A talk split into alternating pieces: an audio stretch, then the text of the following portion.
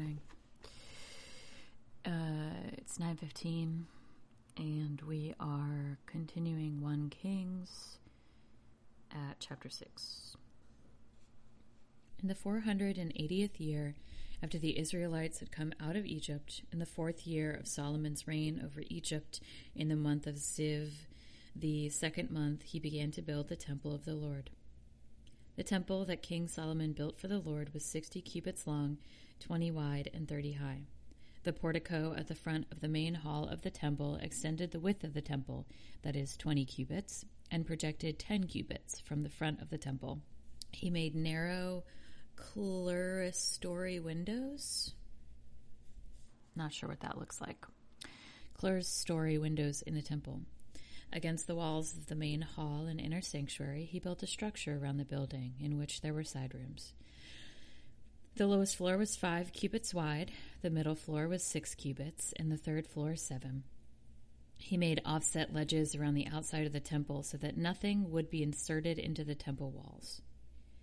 In building the temple, only blocks dressed at the quarry were used, and no hammer, chisel, or any iron tool was heard at the temple site while it was being built.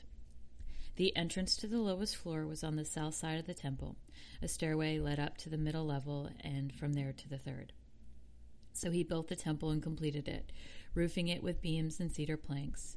And he built the side rooms all along the temple.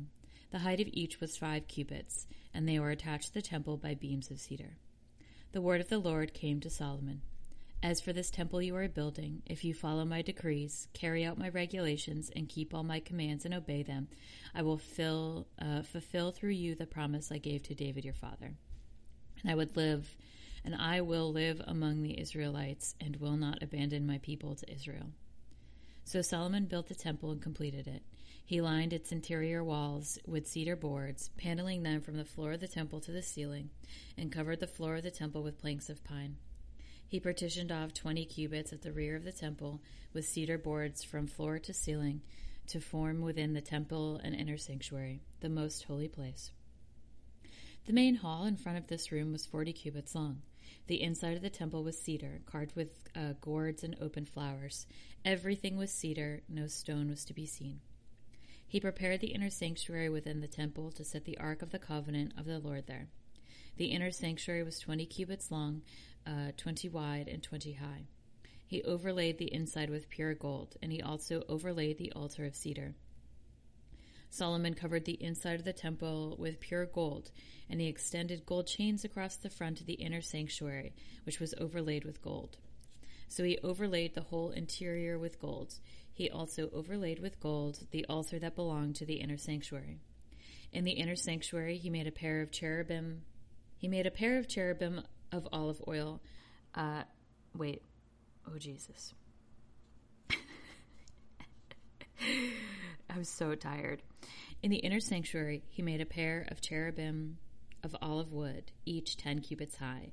One wing of the first cherubim was 5 cubits long, and the other wing 5 cubits, 10 cubits from the wing tip to tip. The second cherub also measured 10 cubits for the two cherubim were identical in size and shape. That's lovely. The height of each cherub was 10 cubits. He placed the cherubim inside the innermost room of the temple with their wings spread out. The wing of one cherub touched one wall, while the wing of the other touched the other wall, and their wings touched each other in the middle of the room.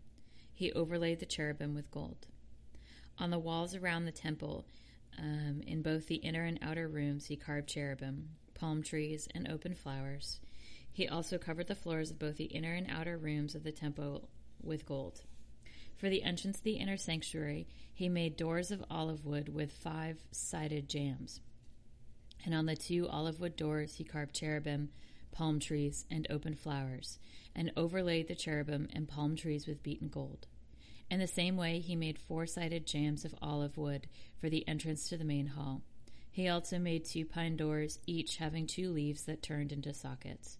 He carved cherubim, palm trees, and open flowers on them, and overlaid them with gold hammered evenly over the carvings. And he built the inner courtyard of three courses of dressed stone, and one course of trimmed cedar beams. The foundation of the temple of the Lord was laid in the fourth year, in the month of Ziv. In the eleventh year, in the month of Bul, the eighth month, the temple was finished in all its details according to its specifications. He had spent seven years building it. It took Solomon thirteen years, however, to complete the construction of his palace. He built the palace of the forest of Lebanon, a hundred cubits long, fifty wide, and thirty high, with four rows of cedar columns supporting trimmed cedar beams. It was roofed with cedar above the beams that rested on the columns, forty five beams, fifteen in a row. Its windows were placed high in sets of three facing each other. All the doorways had rectangular frames. They were in the front part in sets of three facing each other. He made a colonnade fifty cubits long and thirty wide. In front of it was a portico, and in front of that were pillars and an overhanging roof. He built the throne hall, the hall of justice, where he went to judge, and covered it with cedar from floor to ceiling. In the palace in which he was to live, set farther back, was similar in design. Solomon also made a palace like this hall for Pharaoh's daughter, whom he had married. All of these structures, from the outside to the great courtyard and from foundations to eaves, were made of blocks of high grade stone cut to size and trimmed with a saw on their inner and outer faces.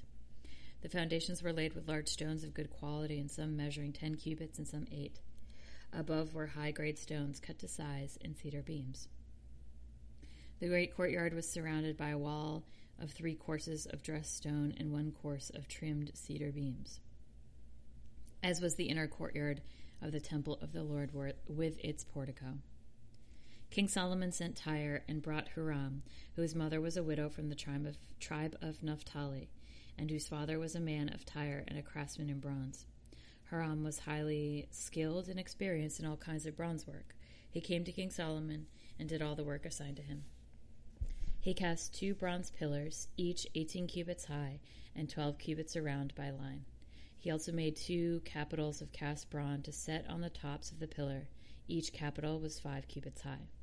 A network of interwoven chains festooned the capitals on top of the pillars, seven for each capital.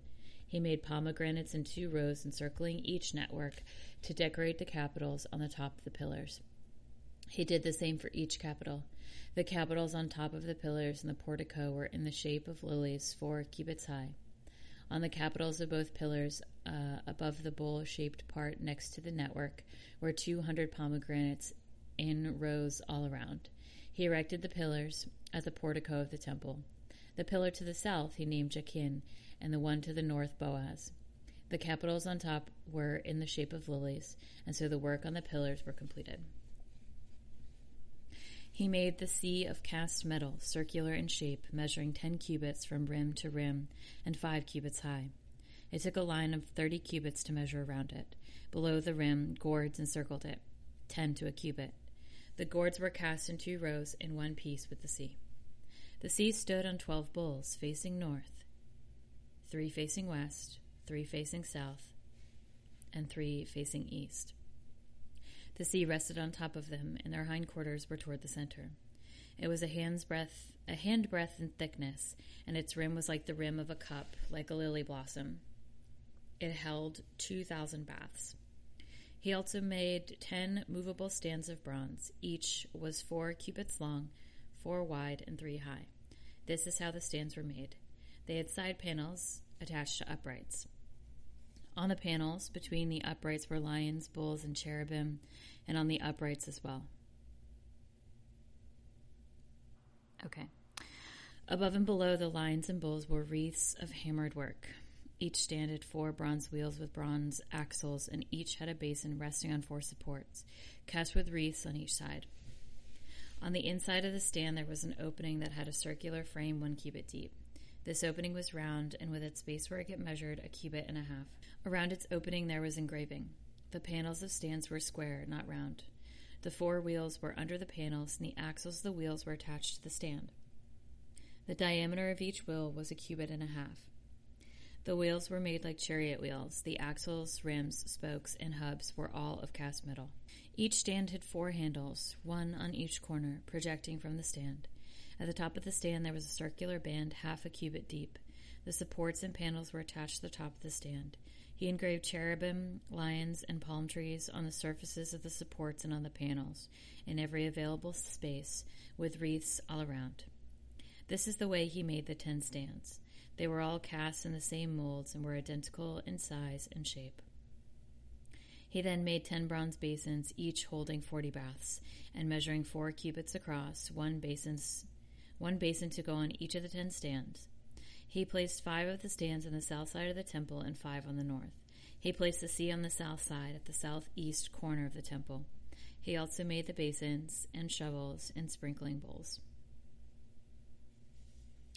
So Hiram finished uh, all the work he had undertaken for King Solomon in the temple of the Lord.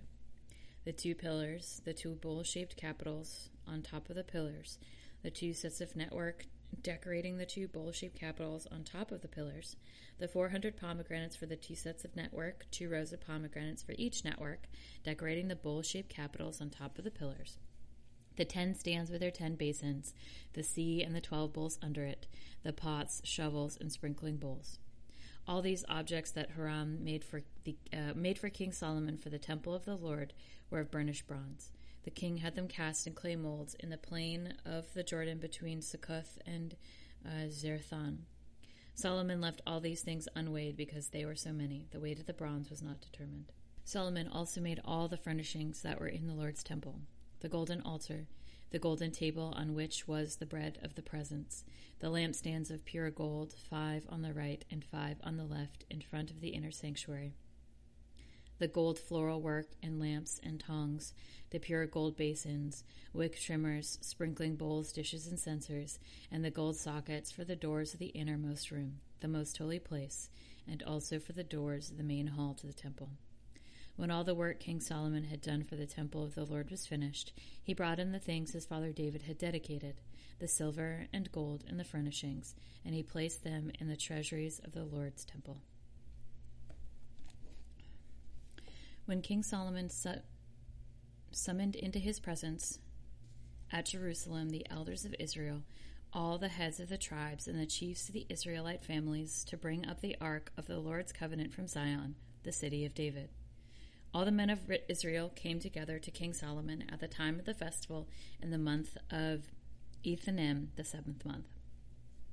When all the elders of Israel had arrived, the priests took up the ark, and they brought up the ark of the Lord, and the tent of meeting, and all the sacred furnishings in it.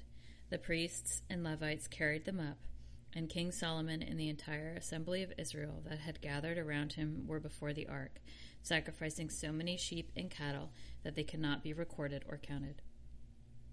The priest then brought the ark of the Lord's covenant to its place in the inner sanctuary of the temple, the most holy place, and put it beneath the wings of the cherubim. The cherubim spread their wings over the place of the ark and overshadowed the ark and its carrying poles. These poles were so long that their ends could not be seen from the holy place in front of the inner sanctuary, but not from outside the holy place, and they are still there today.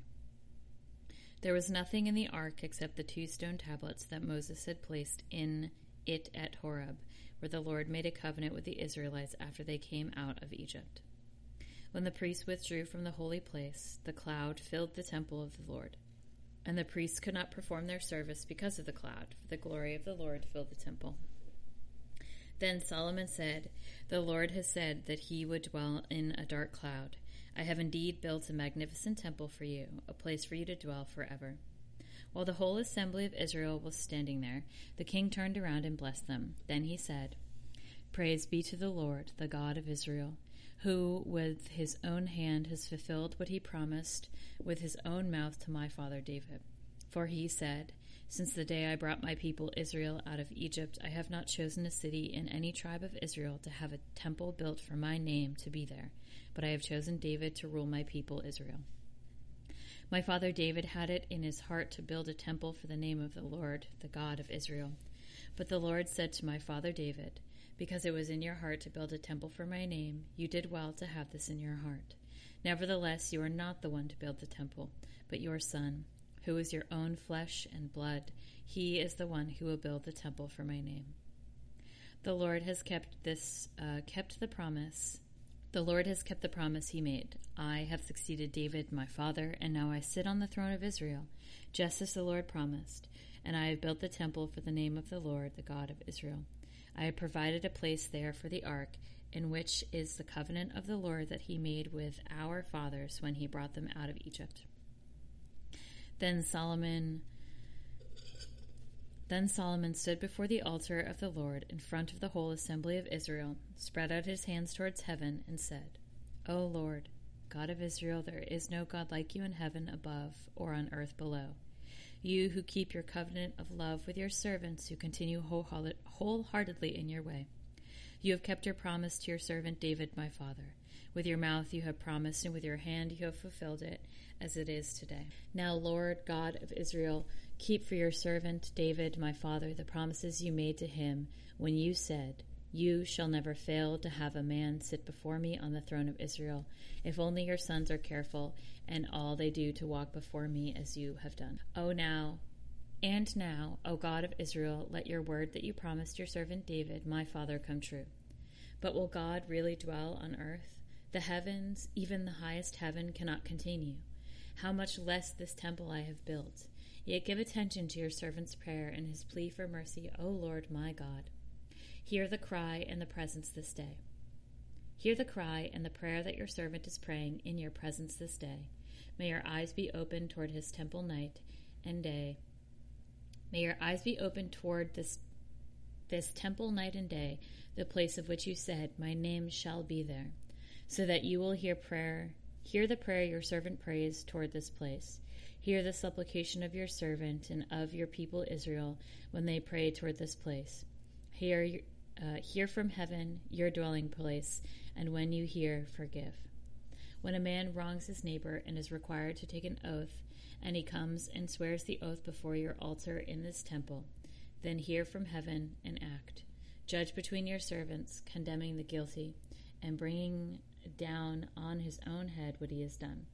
Declare the innocent not guilty, so establish his innocence. When your people Israel have been defeated by an enemy because they have sinned against you, and when they turn back to you and confess your name, praying and making supplication to you in this temple, then hear from heaven and forgive the sin of your people Israel, and bring them back to the land you gave their fathers. When heavens are shut up, and there is no rain because your people have sinned against you, and when they pray toward this place and confess your name and turn from their sin, because you have afflicted them. Then hear from heaven and forgive the sins of your servants, your people Israel. Teach them the right way to live and send rain on the land you gave your people for an inheritance. When famine or plague comes to the land, or blight or mildew, locusts or grasshoppers, or when an enemy besieges them in any of their cities, whatever disaster or disease may come, and when a prayer or plea is made by any of your people Israel, each one aware of the afflictions of his own heart, and spreading out his hands toward this temple, then hear from heaven your dwelling place. Forgive and act. Deal with each man according to all he does, since you know his heart, for you alone know the hearts of all men. For you alone know the hearts of all men, so that they will fear you all the time they live in the land you gave our fathers. As for foreigner as for the foreigner who does not belong to your people Israel, but has come from a distant land because of your name, for men will hear of your great name and your mighty hand and your outstretched arm, while he comes and prays toward this temple, then hear from heaven your dwelling place, and do whatever the foreigner asks of you, so that all the peoples of earth may know your name and fear you, as do your people Israel, and may know that this house I have built bears his name bears your name. When your people go to war against their enemies wherever you send them, and when they pray to the Lord toward the city you have chosen and the temple I have built for your name, then hear from heaven their prayer and their plea and uphold their cause. When they sin against you, for there is no one who does not sin, and you become angry with them, and give them over to the enemy, who takes them captive to his own land, far away or near, and if you have a change of heart in the land where they are held captive, and repent and plead with you in the land of their conquerors, and say, We have sinned, we have done wrong, we have acted wickedly. And if they turn back to you with all their heart and soul in the land of their enemies who took them captive, and pray to you toward the land you gave their fathers, toward the city you have chosen, and the temple I have built for your name, Then from heaven, your dwelling place, hear the prayer and their plea and uphold their cause, and forgive your people who have sinned against you, and forgive all the offenses they have committed against you, and cause their conquerors to show them mercy. For they are your people and your inheritance, whom you brought out of Egypt, out of that iron smelting furnace. May your eyes be open to your servant's plea and to the plea of your people Israel, and you may listen to them whenever they cry out to you. For you signaled them out from all the nations of the world to be your own inheritance, just as you declared through your servant Moses when you, O sovereign Lord, brought our fathers out of Egypt. When Solomon had finished all those prayers and supplications to the Lord, he rose from before the altar of the Lord where he had been kneeling with his hands spread out toward heaven. He stood and blessed the whole assembly of Israel in a loud voice, saying, Praise be to the Lord, who has given rest to his people Israel, just as he promised. Not one word has failed on all the good promises he gave through his servant Moses. May the Lord our God be with us, as he was with our fathers.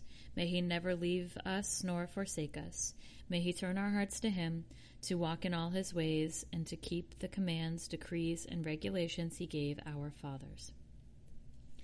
And may those words of mine, which I have prayed before the Lord, be near to the Lord our God day and night, that he may uphold the cause of his servant and the cause of his people Israel according to each day's need, so that all the peoples of the earth may know that the Lord is God and that there is no other. But your hearts must be fully committed to the Lord our God, to live by his decrees and obey his demands, as at this time. Then the king and all Israel with him offered sacrifices before the Lord. Solomon offered a sacrifice of fellowship offerings to the Lord, 22,000 cattle and a 120,000 sheep and goats. So the king and all the Israelites dedicated the temple of the Lord. On that same day, the king consecrated the middle part of the courtyard in front of the temple of the Lord, and there he offered burnt offerings, grain offerings, and the fat of the fellowship offerings because the bronze altar before the Lord was too small to hold the burnt offerings, the grain offerings, and the fat of the fellowship offerings. So Solomon observed the festival at that time, and all Israel was with him, a vast assembly, people from Lebo, uh, Hamath, to the Wadi of Egypt. They celebrated it before the Lord our God for seven days, and seven days more, fourteen days in all. On the following day he sent the people away. They blessed the king and then went home, joyful and glad in heart for all the good things the Lord had done for his servant David and his people Israel. When Solomon had finished building the temple of the Lord in the royal palace and had achieved all he had desired to do, the Lord appeared to him a second time, as he appeared to him at Gibeon. The Lord said to him, I have heard the prayer and plea you have made before me. I have consecrated this temple which you have built by putting my name there forever. My eyes and my heart will always be there. As for you, if you walk before me in integrity of heart and uprightness, as David your father did, and do all I command and observe my decrees and laws, I will establish your royal throne over Israel forever, as I promised David your father when I said, You shall never fail to have a man on the throne of Israel. But if you or your sons turn away from me and do not observe the commands and decrees I have given you, and go off to serve other gods and worship them, then I will cut off Israel from the land I have given them, and will reject this temple I have consecrated for my name. Israel will then become uh, a byword and an object of ridicule among all peoples. And though this temple is now imposing, all who pass by will be appalled and will scoff and say, Why has the Lord done such a thing? to this land and to this temple. People will answer, Because they have forsaken the Lord their God, who brought their fathers out of Egypt, and have embraced other gods, worshipping and serving them. This is why the Lord brought all this disaster on them. At the end of twenty years, during which Solomon built these two buildings, the temple of the Lord and the royal palace, King Solomon gave twenty towns in Galilee to Hiram, king of Tyre because Hiram had supplied him with all the cedar and pine and gold he wanted. But when Hiram went from Tyre to see to see the towns that Solomon had given him, he was not pleased with them. What kind of towns are these you have given me, my brother? he asked. And he called them the land of Cabul. A name they have to this day. Now Hiram had sent to the king a hundred and twenty talents of gold. Here is the account of the forced labor King Solomon conscripted to build the Lord's temple, his own palace, the supporting terraces, the walls of Jerusalem and Hazor, Megiddo and Gezer. Pharaoh, king of Egypt, had attacked and captured Gezer. He had set it on fire. He killed its Canaanite inhabitants and then gave it as a wedding gift to his daughter, Solomon's wife. And Solomon rebuilt Gezer. He built he built up lower Beth Horon, Baalath, and Tadmor in the desert within his land as well as all his stone cities and the towns for his chariots and for his horses. Whatever he desired to build in Jerusalem, in Lebanon, and throughout all the territory he ruled. All the people left from the Amorites, Hittites, Perizzites, Hivites, and Jebusites. These people were not Israelites, that is, their descendants remaining in the land, whom the Israelites could not exterminate. These Solomon conscripted for his slave labor force, as it is to this day. But Solomon did not make slaves of any of the Israelites. They were his fighting men, his government officials, his officers, his captains, and the commanders of his chariots and charioteers. They were also the chief officials in charge of Solomon's projects. Five hundred official, 550 officials supervising the men who did the work. After Pharaoh's daughter had come up from the city of David to the palace Solomon had built for her, he constructed the supporting terraces. Three times a year, Solomon sacrificed burnt offerings and fellowship offerings on the altar he had built for the Lord, burning incense before the Lord along with them, and so fulfilled the temple obligations. King Solomon also built his ships at Ezion Geber, which is near Elath in Edom, on the shore of the Red Sea. And Hiram sent his men, sailors who knew the sea, to serve in the fleet with Solomon's men. They sailed to Ophir and brought back 420 talents of gold, which they delivered to King Solomon. When the queen of Sheba heard about the fame of Solomon and his relation to the name of the Lord, she came to test him with hard questions. Arriving at Jerusalem with a very great caravan, with camels, uh, caramels, with camels carrying their spices, large quantities of gold, and precious stones. She came to Solomon and talked with him about all that she had on her mind. Solomon answered all her questions. Nothing was too hard for the king to explain to her. When the queen of Sheba saw all the wisdom of Solomon and the palace he had built, the food on his table, the seating of his officials, uh, the attending servants in their robes, his cupbearers, and the burnt offerings he made at the temple of the Lord, she was overwhelmed. I'm overwhelmed by that run on sentence.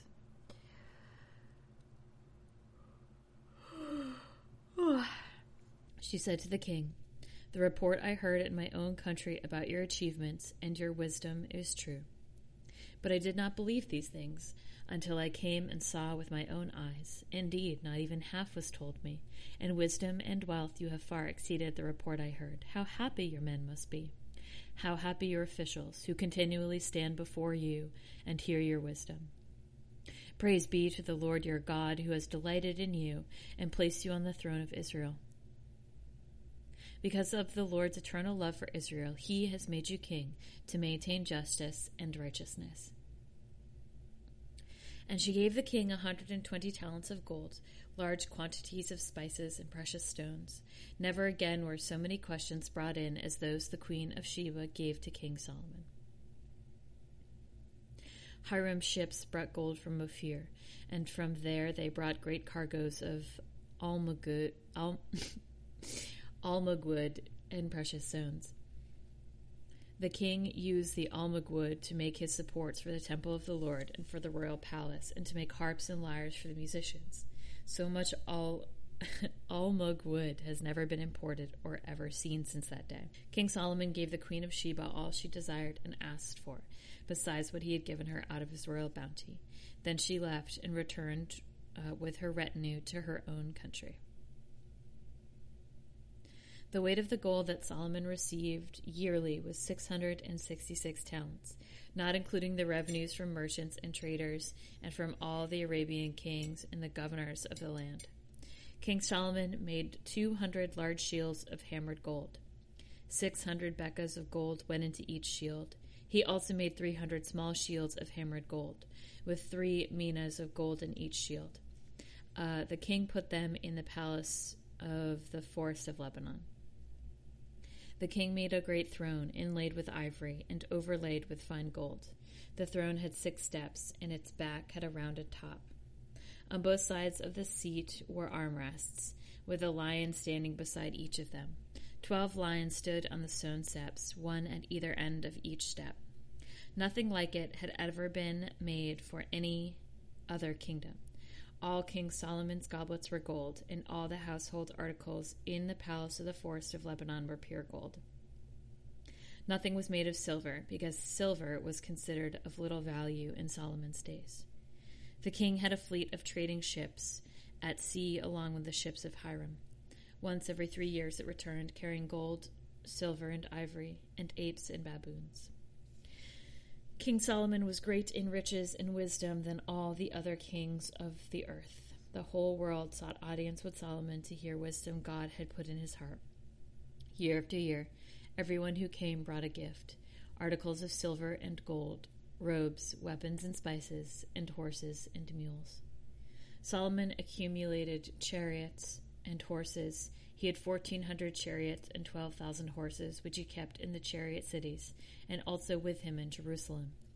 The king made silver as common in Jerusalem as stones, and cedar as plentiful as sycamore fig trees in the foothills. Solomon's horses were imported from Egypt and from Kue. The royal merchants purchased them from Kue. They imported a chariot from Egypt for 600 shekels of silver and a horse for a 150. They also exported them to all the kings of the Hittites and, the, uh, and of the Aramaeans. King Solomon, however, loved many foreign women beside Pharaoh's daughters, besides Pharaoh's daughter. Moabites, Ammonites, Edomites, Sidonians, and Hittites. They were from nations about which the Lord had told the Israelites, You must not intermarry with them, because they will surely turn your hearts after their gods. Nevertheless, Solomon held fast to them in love. He had he had seven hundred wives of royal birth, and three hundred concubines, and his wives led him astray. As Solomon grew old, his wives turned his heart after other gods, and his heart was not fully, fully devoted to the Lord his God, as the heart of David his father had been. He followed Ashtoreth, the goddess of the Sidonians, and Molech, the detestable god of the Ammonites. So Solomon did evil in the eyes of the Lord. He did not follow the Lord completely, as David his father had done. On a hill east of Jerusalem, Solomon built a high place for Chemosh, the detestable god of Moab, and for Molech, the detestable god of the Ammonites. He did the same for all his foreign wives who burned incense and offered sacrifices to their gods. The Lord became angry with Solomon because his heart had turned away from the Lord, the God of Israel, who had appeared to him twice. Although he had forbidden Solomon to follow other gods, Solomon did not keep the Lord's command. So the Lord said to Solomon, Since this is your attitude, which I commanded you, ugh, since this is your attitude, and you have not kept my covenant and my decrees, which I commanded you, I will most certainly tear the kingdom away from you and give it to one of your subordinates. Nevertheless, for the sake of David your father, I will not do it during your lifetime. I will tear it out of the hand of your son. Yet I will not tear the whole kingdom from him, but will give him one tribe for the sake of David my servant, and for the sake of Jerusalem, which I have chosen. Another story where those not at fault are punished, which seems unfair.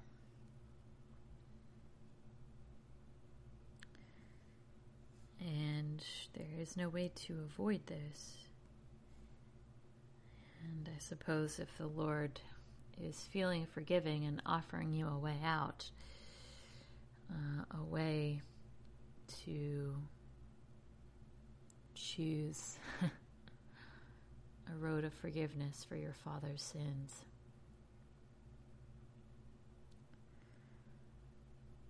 Hmm. Then the Lord raised up against Solomon an adversary, Hadad the Edomite, from the royal line of Edom. Earlier, when David was fighting with Edom, Joab, the commander of the army, had gone up to bury the dead. Who had gone up to bury the dead had struck down all the men in Edom.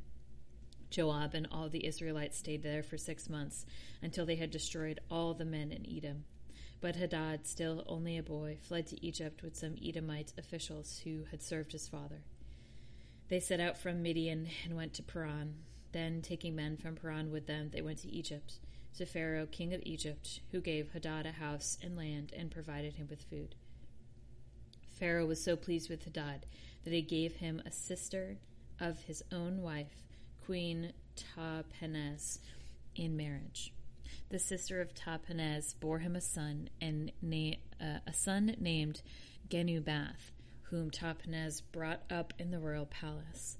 Then Genubath lived with Pharaoh's own children.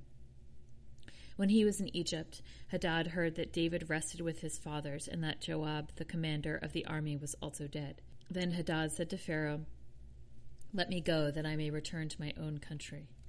What have you lacked here that you want to go back to your own country? Pharaoh asked. Nothing, Hadad replied, but do let me go. And God raised up against Solomon another adversary. Rezon, son of Eliada, who had fled from his master, Hadadezer, king of Zobah. He gathered men around him and became the leader of a band of rebels. When David destroyed the forces of Zobah, the rebels went to Damascus, where they settled and took control. Rezon was Israel's adversary as long as Solomon lived, adding to the trouble, trouble caused by Hadad. So Rezon ruled in Aram and was hostile toward Israel. I stopped recording after 25 minutes and went back to sleep because I am exhausted uh, I am unfocused. We are not making very good progress today. But I will soldier, th- soldier, soldier through 20 more minutes. Also, Jeroboam, son of, son of Nebat, rebelled against the king. He was one of Solomon's officials, an Ephraimite from Zeredah, and his mother was a widow, a widow named Zeruiah.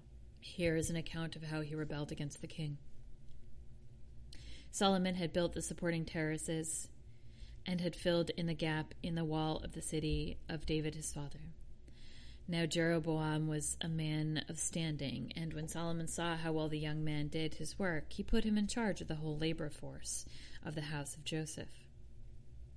About that time, Jeroboam was going out of Israel, and Ahijah the prophet of Shiloh met him on the way, wearing a new cloak.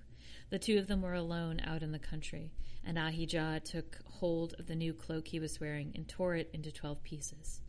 Then he said to Jeroboam, Take ten pieces for yourself, for this is what the Lord, the God of Israel, says See, I am going to tear the kingdom out of Solomon's hand and give you ten bribes. But for the sake of my hand, but for the sake of my servant David and the city of Jerusalem, which I have chosen out of all the tribes of Israel, he will have one tribe.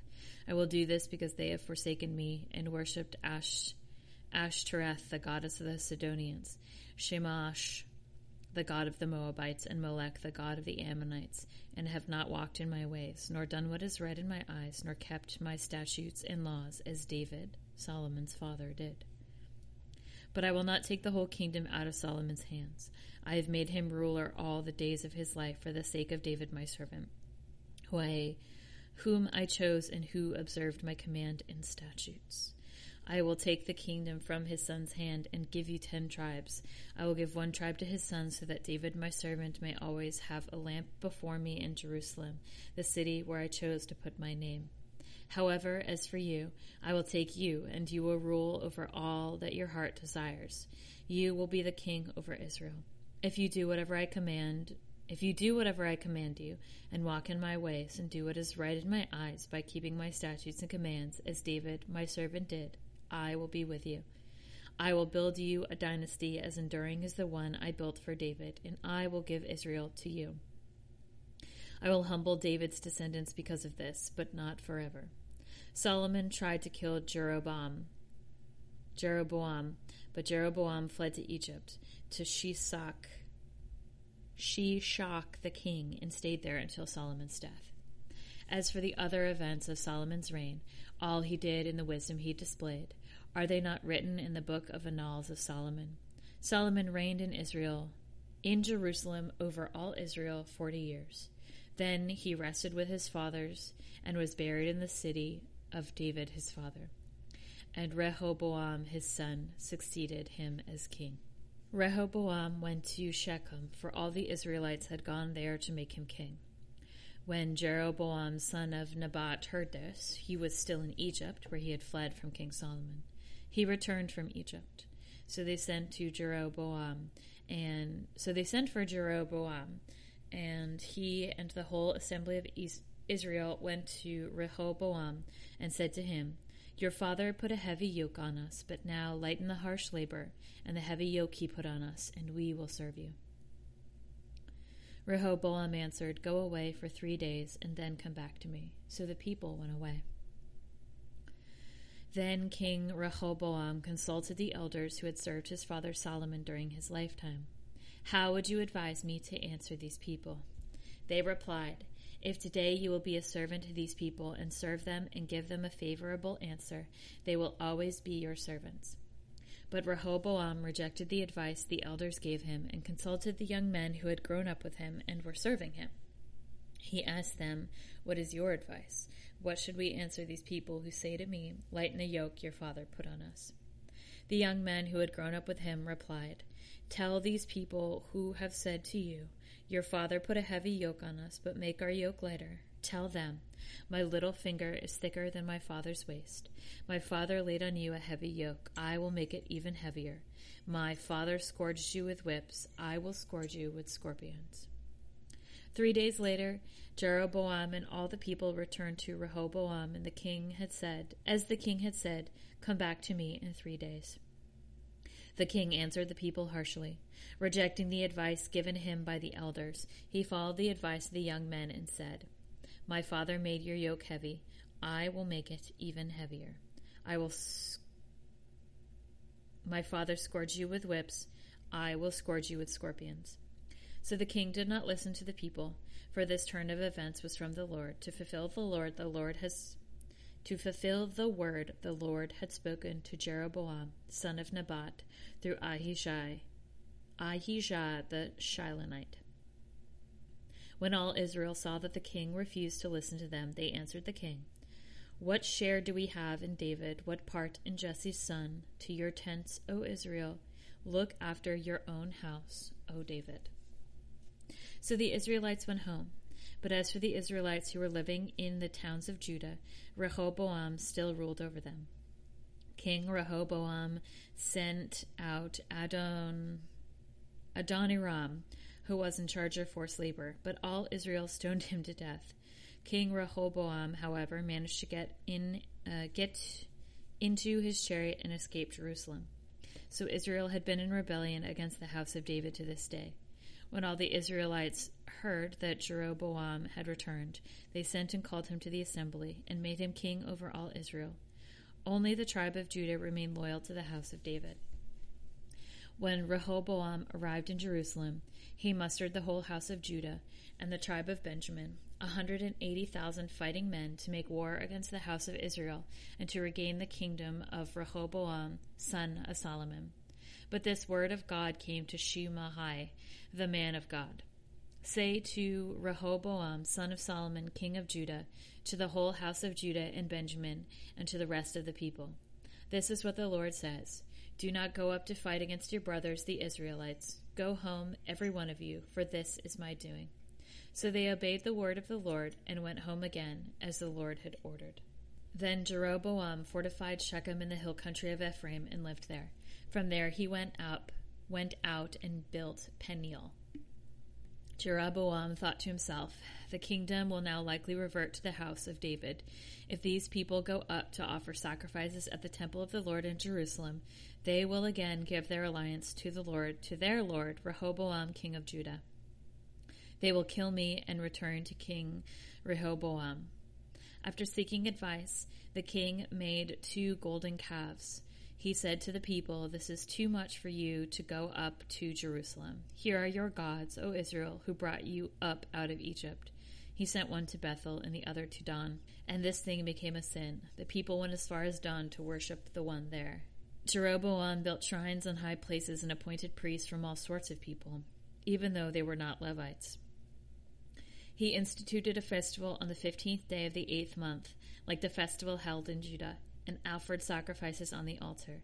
This he did in Bethel, sacrificing to the calves he had made. And at Bethel he had also installed priests at the high places he had made. On the fifteenth day of the eighth month, a month of his own choosing, he offered sacrifices on the altar he had built at Bethel. So he insinuated the festival for the Israelites, and went up to the altar to make offerings. But the word of the Lord, a man of God, came from Judah to Bethel, as Jeroboam was standing by the altar to make an offering. He cried out against the altar by the word of the Lord. O altar, altar, this is what the Lord says a son named Josiah will be born to the house of David. On you he will sacrifice the priests of the high places who now make offerings here, and human bones will be burned on you. That same day the man of God gave a sign. This is the sign the Lord has declared. The altar will be split apart, and the ashes on it will be poured out. When King Jeroboam heard what the man of God cried out against the altar at Bethel, he stretched out his hand from the altar and said, Seize him. But the hand he stretched out toward the man shriveled up, so that he could not pull it back. Also, the altar was split apart, and its ashes poured out, according to the sign given by the man of God by the word of the Lord. The king said to the man of God, Intercede with the Lord your God, and pray for me that my hand may be restored. So the man of God interceded with the Lord, and the king's hand was restored, and became as it was before. The king said to the man, Come home with me and have something to eat. I will give you a gift. But the man of God answered the king, Even if you were to give me half of your possessions, I would not go with you, nor would I eat bread or drink water here. For I was commanded by the word of the Lord, You must not eat bread or drink water or return by way by the way you came. So he took another road and did not return by the way he had come to Bethel. Now there was a certain old prophet living in Bethel, whose sons came and told him all that the man of God had done there that day. They also told their father what he said to the king. Their father asked them which way did he go, and his son showed him which road the man of God from Judah had taken. So he said to his sons, Saddle the donkey for me. And when they had saddled the donkey for him, he mounted it, and rode after the man of God. He found him sitting under an oak tree. Are you, uh, under an oak tree, and asked, Are you the man of God who came from Judah? I am, he said. So the prophet said to him, Come home with me and eat. The man of God said, I cannot turn back and go with you, nor can I eat the bread or drink water with you in this place. I have been told by the word of the Lord, You must not eat bread or drink water there, or return by the way you came. The old prophet answered, I too am a prophet, as you are. And an angel said to me by the word of the Lord, Bring him back with you to your house, so that he may eat bread and drink water. But he was lying to them. But he was lying to him. So the man of God returned with him and ate and drank in his house. While they were sitting at the table, the word of the Lord came to the old prophet who, brought, who had brought him back.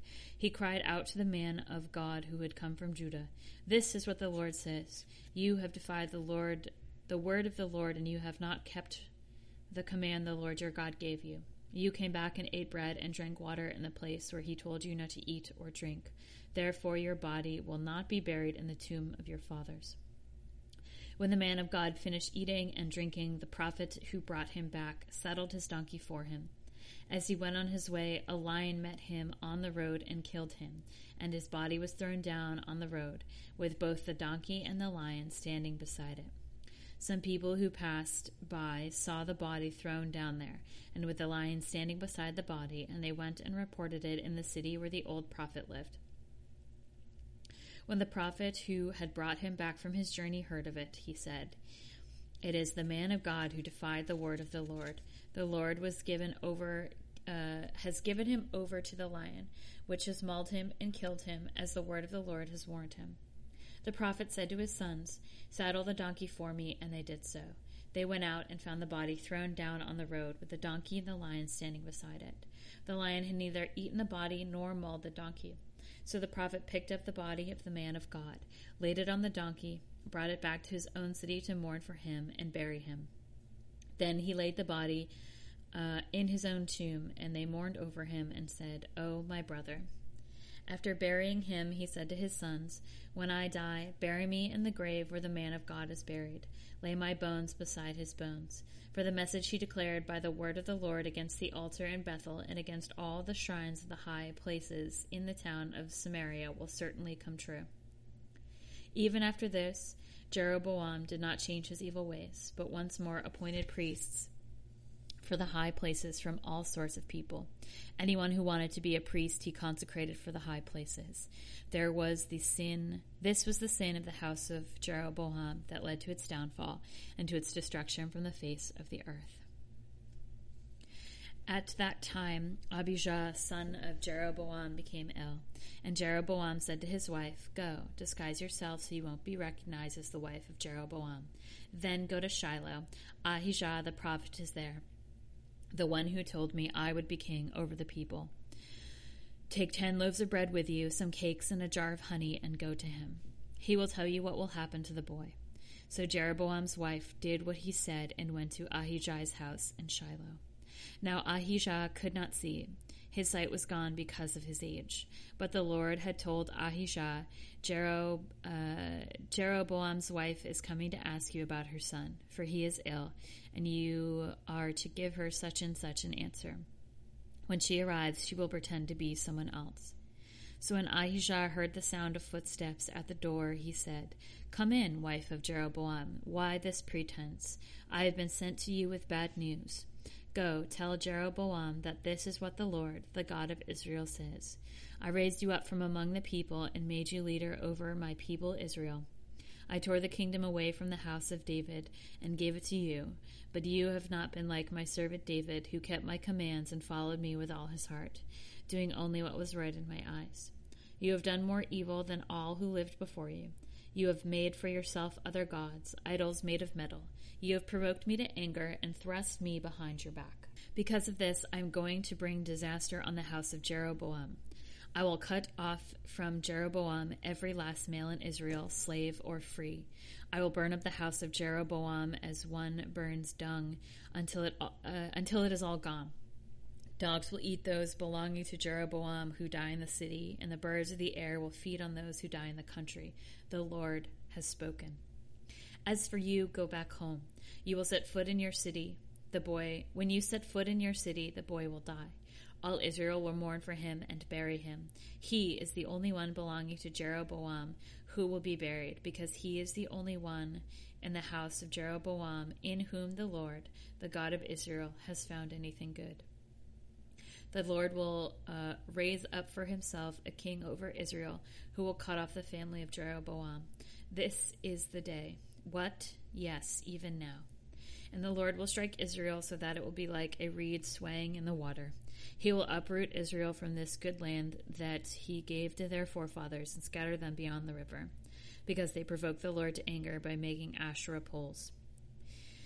And he will give Israel up because of the sins of Jeroboam has committed and has caused Israel to commit.